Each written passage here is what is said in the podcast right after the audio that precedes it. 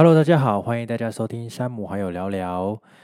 很快的六周已经过去了，今天是我在哥伦比亚的最后一天，期待接下来我要慢慢的回到台湾了。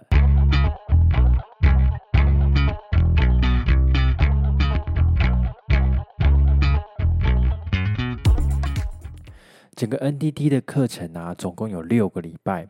那我自己觉得最辛苦、最难熬的是第五个礼拜，因为那个礼拜有很多的考试，有很多的报告，甚至有很多的一些文书，我们要全部把它整整理成册，然后寄给老师，老师再来评估。所以在这个礼拜呢，就是最后一个礼拜，老师还会再给我们最后一个 interview。但是我比较不喜欢，呃，要等很久才可以得到老师的回馈，我不知道老师会说什么，所以我就把 interview 的时间填到礼拜一的下午，就是。要说什么就直接来吧。那还好，礼拜一的下午，老师给我的反应都是不错的，然后有跟我说：“哎，这次 NTT 就已经通过喽。”那接下来这个礼拜就是 Have fun，你只要 其实也不是多 Have fun，因为你要把所有病人的这个呃卫教单把它制作出来，然后要交给病人。然后再来就是在最后一天，我们要把所有病人这六个礼拜我们所做的事情把它报告出来，让大家知道。那其实我蛮喜欢这样的做法，因为第一个是家长可以收到。你这几个礼拜做的事情，然后他也可以延续继续做。我们要帮要请他在家里面做的活动。那因为这里的资源非常的匮乏，所以只要我们一离开，诶，他们就需要去找其他的资源。但其实很不好找，有些要排排到有疗愈，可能要等到两三个月以后了。但是这两三个月以以内，如果什么事情都没有做的话，那其实很可惜，之前训练的东西可能就要需要再来一次。那再就是最后一次的报告，就是礼拜五那一天，要把整个六周的个案报告全部报告给大家听。那其实这个也是我很喜欢的部分。为什么？因为我这边总共收到的是两位个案。那这两位个案呢，呃，动作模式很不一样。一个是张力不全的个案，那另外一个呢是下肢痉挛型的个案。所以这两个个案他们所做的内容完全不太一样。但是我比较想要知道，比如说其他的像半边偏瘫的个案啊，或者是说动机失调的个案，他们在治疗的时候是做什么样的方式？那也可以从这个方法让大家知道说，哦，原来这样的方法可以应用在这样的个案身上啊，这样的活动也可以用在这样的个案身上，所以就可以互相学习到很多不一样的东西，是我蛮喜欢的。那这一周还有一个很重要的部分是。老师把前面五周教的内容呢，在这一周做一个延展。怎么样的延展呢？第一个，他把所有的 NDT 治疗方法应用到婴儿身上；另外，他也把它应用到青少年身上。哦，那应用到婴儿身上，这个是我当天觉得很震惊的。为什么？因为婴儿真的不理解人类。就是不太理解我们说的话，然后再来就是，哎，有情绪就会哭。可是前面 NDT 有强调，哎，我们不在小朋友哭泣的状态下做治疗，所以我就很好奇，老师是怎么样帮婴儿做治疗？那这个画面我我想应该不会忘记哦。就是一开始家长把小朋友带到教室里面来的时候，其实可以看得出来，家长是。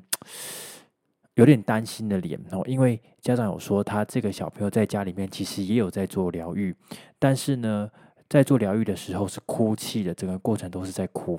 那家长就认为说啊，其实要哭才有效。但是老师这边会认为说，哎，其实小朋友在哭的时候，在做任何的疗愈，其实不太能够能够让他们学习到动作。所以一开始呢，小朋友跟家长就坐在椅子上面，然后老师就坐在家长跟小朋友的正对面，然后很靠近哦，那个老师跟家长的膝盖几乎是碰在一起。那老师一开始就要把小朋友慢慢的接到他的身上。哎，在接触到小朋友的身上的时候，小朋友还好，然后慢慢把小朋友抱到老师身上的时候，前半段哎，小朋友还 OK 哦，还可以稍微聊天一下。可是发现哎，不对哦，我怎么在老师的身上开始就慢慢想要快要哭了？那当老师意识到小朋友快哭的时候，就把小朋友再慢慢的放回到家长身上。不过老师的手还是在小朋友的身上。那小朋友呢？哎，他又开始哦，我觉得有东西在碰我，他又不开心，然后又开始嘻嘻哈哈，然后又开始快要哭了。然后这时候老师就把手放开，那我就想说，哎，那这样怎么办？小朋友不太让老师碰，那小朋友又有情绪，那这时候老师会怎么做？后来老师就换一个方法，改成是跟家长肩并肩的坐，就是侧坐这样子。老师坐在家长的旁边，啊，小朋友一样抱在家长的身上。那老师一样是，哎，慢慢先了解小朋友的状况啊，然后让小朋友先熟悉老师的声音之后，老师又再度试一次，想要把小朋友抱到他他的身上。可是呢，当小朋友意识到，哎，老师在碰他的时候，他就开始快要哭了，所以。这个时候呢，老师就决定好，那就不要用坐的。老师就继续问家长：“哎，他在家喜欢用什么姿势啊？”哦，家长就说：“哦，他其实很喜欢躺在地上玩。”所以老师说：“好，那没有问题。那我们就整理一个地垫，让小朋友放在地垫上面。哎，放在地垫上面就不一样了哦。小朋友他到地垫上面的时候，心情是好的，啊，是开心的。啊。那这里我忽然想到，哎，其实当我们在疗愈的时候，如果是第一次进到治疗室的小朋友，我们一开始。带他疗愈的时候，把他放到治疗床上，哎，其实还好。可是发现，在治疗床上面开始做一些运动的时候，他下一次就会害怕那一张治疗床，什么一呃，可能一躺下去就哭了。所以这一次呢，这个家长是把小朋友放到地垫上面之后呢，老师一样就靠近小朋友。可是老师有注意到一件事情，就是当他的手呢摸到小朋友身上的时候，他就会哭泣。所以这也意识到小朋友可能不太喜欢被触摸的感觉。所以这个时候，老师就用了小朋友的包巾哦，隔着包巾去。触摸小朋友，或是用包巾的方向去引导小朋友的重心转移，诶，用这个方式小朋友就不哭了。然后根据 NDD 的概念，该把重心放到哪边，然后要做什么样的诱发，然后也当小朋友慢慢熟悉之后，老师就隔着包巾把小朋友抱起来，可以成功了吼。所以老师就抱着小朋友开始在做一些治疗。然后呢，老师想要给小朋友一点前庭的刺激，所以老师就移到了球上。老师就坐在球上，然后抱着小朋友，试图要给他呃上下的这种垂直的前庭刺激，发现小朋友不太喜欢，快要哭了哦，所以这时候老师就赶快停，然后把小朋友慢慢再放回地垫上，然后再重新再做其他的方式这样子。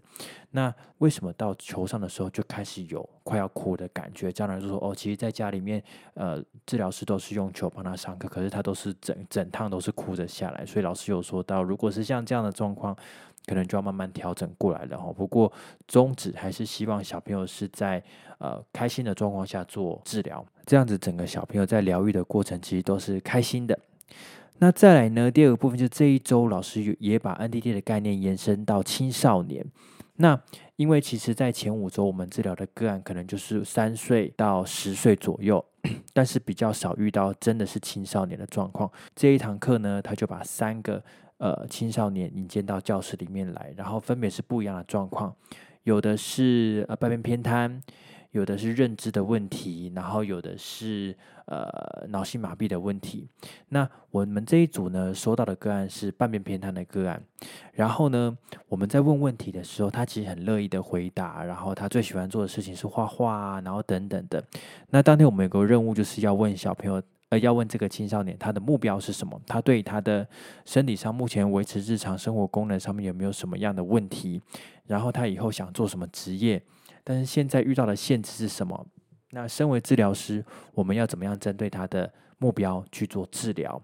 那需要介入什么样的活动给他这样子哦？然后给他一些将来有可能会出现并发症的建议。那我觉得这个很有趣，因为。我们常常在疗愈的过程当中，家长会想说啊，他现在就是开心就好了。可是当小朋友越来越大，尤其是到青少年的时候，我们开始要让他发展出一些独立自主的功能。所以像这个歌啊，我们就开始帮他想。那当他到青少年，在下一个部分可能就要迈入职场，到职场去就业，然后我们就问这个青少年说：“哎，你现在是怎么样到这个呃中心来的啊？”他说：“他其实家人都会帮他把储值卡储值好，他就可以自己搭公车，然后 B 卡下车就到这边。但是呢，他目前。”没有办法自己买东西，因为我们有试着拿钱给他看，看看他的算术能力，其实他不太清楚这个硬币是多少钱，然后算术能力也没有办法做一般的加减这样子，所以这时候的治疗可能就要帮他把一些将来的资产概念融入进去，比如说，哎，他其实对打扫很有兴趣，那他只是身体的左半边的动作比较不顺畅，所以我们在治疗的概念就要开始让他。呃，从职场的观念做介入，比如说他打扫的话，可能就要拿抹布、提水桶等等的。我们要怎么样去做动作的治疗？再来一部分就是要怎么样教他做算术的这个能力，或者是说要跟家长讲，可能有些部分要开始慢慢调整了，让他慢慢基本的认识一些数学，让他认识一些基本的算术，或是有什么方法可以让他更直接的不用参与到算术，可以直接让他去处置他的卡片，然后让他直接用这个卡片去购物这样子哈。所以这个是我觉得还不错的，因为 NDD 它除了着重在治疗以外，它也开始着重到这些青少年未来的发展。未来的就业哈，我们该怎么办？该怎么样去帮助他们哈？因为在练习这个 NDD Practice Model 的时候，他其实有讲到一个很长程的目标，就是诶，你希望这个小朋友将来会是什么样子？可能延续到职场哦，可能延续到他将来可能独自生活的时候要怎么样去做呃介入，然后也甚至会跟家人讲说，诶，他将来可能会出现什么样的并发症？再来就是说，将来可能会给他一个适合的生活模式，那我们需要做什么样的？调整跟训练，这个是需要在提前先做准备的，而不是哎，明年他要就入职场了，我们赶快来准备哈。其实这个在这很早以前就要开始做介入了。好，所以我想这六周已经训练完毕了，也拿到证书了，应该可以跟大家讲一下，在这六周上完，以我的观点来看，什么是 NDT 哈？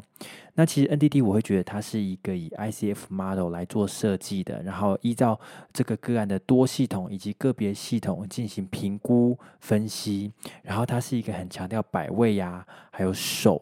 诱发的方式，以及要怎么样利用活动去创造一个适合的底面积，那引导这个个案可以出现正常的重心转移，然后也既有动作的诱发，还有呃姿势型肌肉的训练，来达成个案我们想要达到的功能性的目标。那其实这个 NTD 的方式。并不是拿来治百病的一个治疗方式，其实它很适合用在中枢神经系统或者其他神经疾病的个案有动作问题的状况之下，它是一个很好的治疗方式。那它的认证呢，分为成人跟儿童。那我这次进修的部分是儿童的部分。那他在治疗儿童的时候，他其实有一个核心的概念，就是其实要很尊重儿童的意见。然后呢，你在治疗的过程是要很有趣的哈。其实儿童他只要是觉得有动机、觉得好玩、愿意继续下去，其实这个是最主要的治疗的核心。如果你在治疗的过程，如果儿童觉得无趣呀，然后他觉得不好玩，然后他想要回家或是在哭，其实你用什么样的治疗手法，其实都是没有办法实行下来的哈。那在这一。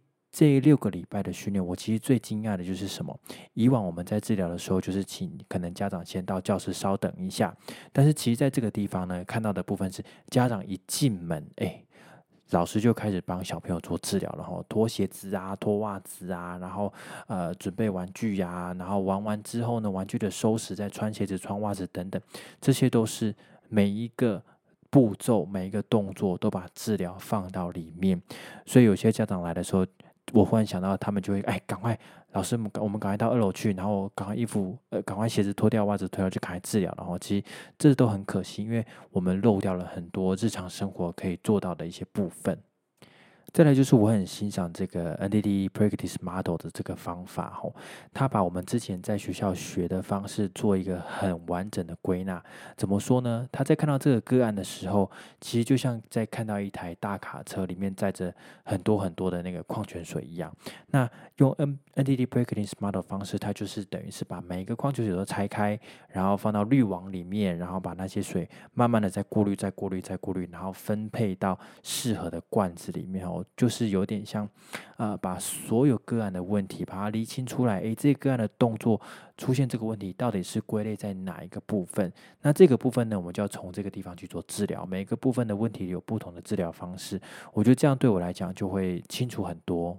再来就是它的治疗模式其实非常的全面，呃，因为 NDD 在治疗的时候，它很强调肩胛骨、肋骨。跟骨盆哦三个区块的连接，那它的治疗其实，在做整个活动的时候，它不只只有参考这三个地方，它还参考了很多不同 plane 的一个面向，比如说矢状面、冠状面。这个个案非常缺乏冠状面的动作，我们就应该把这个冠状面的治疗把它放进去。再就是在治疗的时候，它很强调一个部分是准备。准备的部分呢，你必须要把这个个案的动作都准备好，才可以开始执行它的功能性活动。所以这个也是我觉得呃很重要的地方，因为呃我自己亲身经历，在帮这个个案做治疗的时候，我有确定，如果没有把这个准备做好，我直接让这个个案站起来，其实他的姿势是很歪的，而且他会很吃力吼，所以我自己会觉得没有错，应该要把这个准备做得很好。那在帮小朋友做活动的时候，有点就是像在玩的方式，然后他边玩，但是其实我们的手都放在小朋友身上，帮他做一个这个治疗，所以有点像潜移默化的方式，让小朋友哎不知不觉呢，他的动作就开始有一些变化，而且小朋友情绪是好的。那再就是家长的喂教。以前的方式，我可能会跟家长讲说：“哎，这个动作我们回家要做十次啊，做二十次啊，等等的。”可是，其实到下个礼拜来，家长就会跟我讲说：“哎，老师，这个礼拜我没有做运动，上个礼拜我也没有做运动。”然后我心里就会觉得，是运动太难呢，还是家长没有时间？但是 NDT 它有个概念，就是说，其实我们是治疗师，那治疗的部分就是交给治疗师，那家长的部分就是在家里把日常生活。该执行的部分运用到一点点治疗的概念去执行就好了。举个例子来说。呃，我们不会要求外科医师要求家长在家里面做外科手术嘛，对不对？所以治疗师的部分就交给治疗师来做。但在家里面的时候，我们就可以把一些简单的治疗概念交给家长。比如说，小朋友下课回来的时候穿拖鞋子，我们就可以带一点点重心转移，然后让小朋友自己去脱鞋子、去脱袜子。吃饭的时候呢，家长可以提醒小朋友，诶，可以试着用比较困难的那一只手。那可能家长自己。我们呃在上课的时候可能会教家长一些放松的张力的方式，所以让家长比较知道啊怎么样去引导小朋友去使用这个比较困难的上肢这样子。再来还有一个很重要的部分就是沟通，因为 NTT 这个课程受训的内容除了物理治疗师以外，还有职能治疗师跟语言治疗师。那语言治疗师这一块他就很强调沟通，所以不管是物理治疗师、职能治疗师、语言治疗师，在帮小朋友做治疗的时候，其实都很强调沟通。最好是在治疗的过程当中准备一个沟通板，让小朋友随时随地可以沟通。那有些家长讲说啊。他明明就可以发出一些声音，他可以发出要或不。那你给他沟通版，那这样不就减少他说话的机会？其实不会，没有研究会告诉你说啊，这样会减少他说话的机会。其实有一个沟通版介入，都可以刺激小朋友想要说话的这个动机，然后也可以增加他的智慧量。那当他将来如果有些事情想要表达，却没有办法，因为立即的可以从嘴巴里面表达的时候，他刚好有一个沟通版。可以让他适合表达，其实对他来讲会比较无障碍一点点哦。因为其实我们大家都知道，不管是谁，只要有一点情绪很激动的时候，真的就是讲不出话来。但是你又很想表达，那尤其是像呃口语比较困难的小朋友，他们如果有沟通版，其实对他们讲会比较好。好啦，所以到这边可能有家长会问说：“哎，那老师，你这样子上完之后，你觉得跟你以前的治疗方式有什么样的差别？”其实我再回头看看自己过去的方式，我自己会有一些体悟。第一个就是摆位。其实我以前会认为说：“哎，帮小朋友上课的时候，我假设今天的目标是让他会坐，我就会把他摆到很标准的坐姿。可是依照 NDT 的概念来讲，如果你看到这个小朋友，他会。出现代偿的动作，比如说用力往后顶，或者是他身体是很软的，那这时候你该怎么做？那有一个部分很重要，就是不要让这个小朋友的代偿动作找到支点，也就是说，他今天很容易往后顶，其实他脚。顶到东西会往后顶，那这个时候呢，你就要有点取舍哦，先把标准姿势放一边，不要让他的脚去顶到东西，所以这时候脚会是悬空的，先把骨盆的部分调整好再说，然后等到稳定之后再来把脚的部分加进去哈，这个是我觉得我跟以前比较不一样的地方，要懂得取舍哈，这个是我现在学到的。再就是有时候在帮小朋友上课的时候，我当天会告诉自己啊，我今天一定要看到小朋友出现什么样的。动作才算达成今天的目标。可是其实，在治疗的时候，我们还是依照小朋友当天的状况为主，会比较适合。比如说，今天我可能急啊，小朋友可能也急，但是两个都急的时候，我们就没有办法达到我们要的目标。所以有时候稍微等待一下，观察一下小朋友的状况，当天是不是适合让他达成目标？也许他今天的情绪是比较不好的，那这时候我们可能就稍微哎。放开自己一下哈，告诉家长说：“哎，今天他的状况可能我们只能做到某一个部分，可能没有办办法达到我今天想要的标准这样子。这个是需要跟家长还有小朋友沟通好的。”好啦，所以以上就是今天跟大家的分享，就是在这六周以来，我们上了 NDT 之后，我自己对 NDT 的解释是怎么样子吼。那因为是最后一天，明天要搭飞机了，接下来我可能就要礼拜四才可以回到。台湾，但我不确定是几点哦，因为不知道飞机会不会误点。那这边跟大家分享一下，其实，在哥伦比亚这边还是有一些生活上面的困扰，这边想要跟大家分享一下。第一个就是在这边比较不容易适应的部分是什么？哦，其实也是有哦，有也是有一些跟台湾我觉得真的没有办法适应的。第一个就是自己的棉被很薄，这个我真的有点想要抱怨，因为其实来这边进修啊。等于是说有一个半月没有收入，所以我自己会变得很节俭，一天我都规定自己啊不要花超过五百块钱啊。还好这边吃的东西很便宜，所以一天大概也最多了不起就花两三百块这样子。但是我还是要让自己比较省钱一点，所以这边的棉被真的很薄，然后我就舍不得去买那个比较厚一点的棉被，因为买了之后可能也没有办法带回去，可能也要丢在这里，所以。也也也就将就盖了六个礼拜的那个浴巾哦，这个薄的程度真的不夸张，我就说真的很像浴巾，所以就盖了六个礼拜的浴巾。不过太棒了，我终于可以回去盖那个棉被了哦。再来还有一个事情就是饮水机，这里完全没有饮水机哦。我当我第一天来到这边的时候，我就很想喝水，然后我就买了那个。矿泉水，然后我到训练中心去的时候，我就问说：“哎，这边有没有地方可以装水？有没有饮水机这样子？”他们就说：“哦，有啊，在那个地方。”他们手就指着公共厕所。然后我想说，是不是公共厕所的旁边还是后面？然后就走过去看，没有饮水机啊。我说：“哎，哪里还可以装啊？”他说：“他就带我到 公共厕所的洗手台。他说洗手台这边的水是可以喝的，你可以用那个保特瓶装来喝。可是，嗯。”没有办法，因为我觉得公共厕所，因为他那个洗手台，对啊，我就是没有办法。所以他会说，如果你还要装水，你也是可以到餐厅去装哦，这个训练中心的餐厅，但是很不方便，因为你要跨过一个。管控的闸门，然后再到餐厅里面请他们装水，然后再回来再把闸门关起来，因为那个闸门是需要工作人员的卡才可以打开。但我又不太想麻烦人家，所以等于是这六周呢，每天就是喝矿泉水。那终于可以回到台湾喝比较不是矿泉水的水，然后因为我也担心喝太多对身体也不太好。不过当然也是有很喜欢这里的事情。第一件事情就是咖啡哦，这里的咖啡真的很好喝。以前在台湾，我一天大概要喝，比如说像是 Seven Eleven 或是全家这种特大杯的咖啡，至少要两杯哈。我有算过，我一个月好像有花到大概一千六百块的钱在咖啡上面。可是后来我就不太敢了。那这边的话呢，因为它的咖啡在训练中心的咖啡是无限量供应，你可以一直喝，一直喝，你要喝多少就喝多少。所以我就是一直喝咖啡，然后。啊，我过了五点之后就没有喝咖啡，因为我记得我以前有跟大家讲过，我其实，在睡前喝咖啡还是可以睡得着。可是我不知道为什么来这里，大概到第二个礼拜，这个特异功能就消失了。哦，有一次我要睡前，我就是呃点了一杯咖啡来喝，然后在床上躺到三四点都还睡不着，所以后来我就呃五点之后我就不喝不喝了，然后发现哎就 OK 了。所以在五点之前，我会尽量能够把 咖啡就能喝就喝，因为这里咖啡真的很好喝。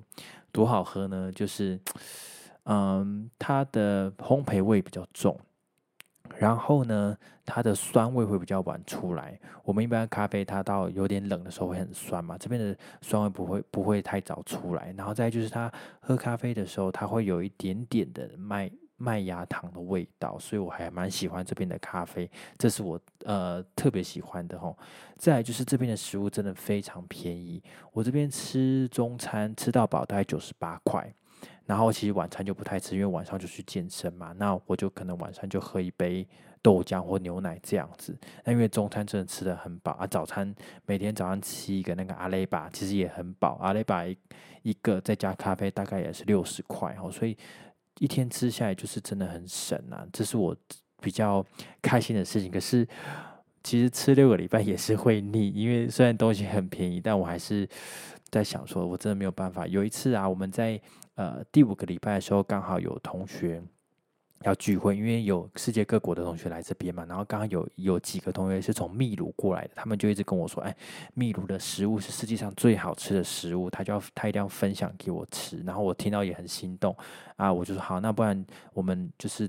第五周的时候，我们就是到那个你们的 Airbnb 去煮菜呀，然后来吃一下秘鲁的食物到底多好吃这样子。然后我这边也准备一道卤肉饭，可是因为为什么准备卤肉饭？因为它最好准备，就只要肉，然后酱油，然后跟一个六角啊，然后跟一些葱啊这样子吼。